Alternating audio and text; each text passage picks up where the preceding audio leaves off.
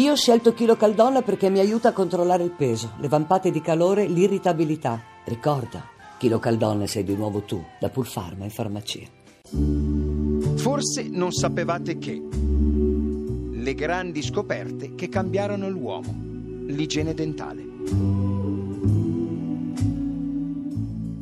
L'uomo di Neanderthal era un ominide con molte affinità all'Homo sapiens, l'essere umano moderno, e deve il suo nome alla valle di Neander, nei pressi di Düsseldorf, in Germania, dove furono ritrovati i primi resti fossili. Gli studi condotti nell'ultimo secolo hanno confermato che i Neanderthal avevano un comportamento sociale avanzato, paragonabile a quello di diversi gruppi di Homo sapiens. L'uomo di Neanderthal era molto più semplice e rozzo, mentre l'Homo sapiens, in quanto sapiens, se la tirava un po'.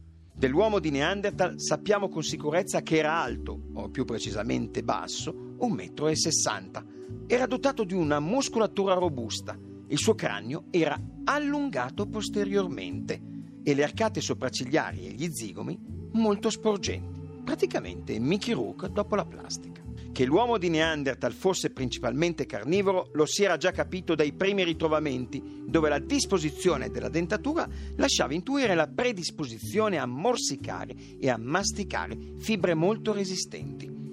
Fatto confermato anche dal ritrovamento di uno stuzzicadenti incastrato tra i due molari.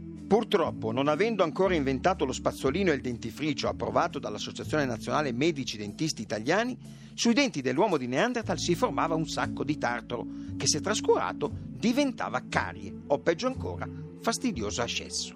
L'uomo di Neanderthal cercava di curarlo con degli impacchi di foglie di pioppo che contenevano il principio attivo della moderna aspirina. Ed è proprio per questo fondamentale elemento che si può dire con certezza che l'uomo di Neanderthal fu il primo a utilizzare le proprietà curative delle piante officinali, sviluppando nel tempo una conoscenza dalla A alla Z.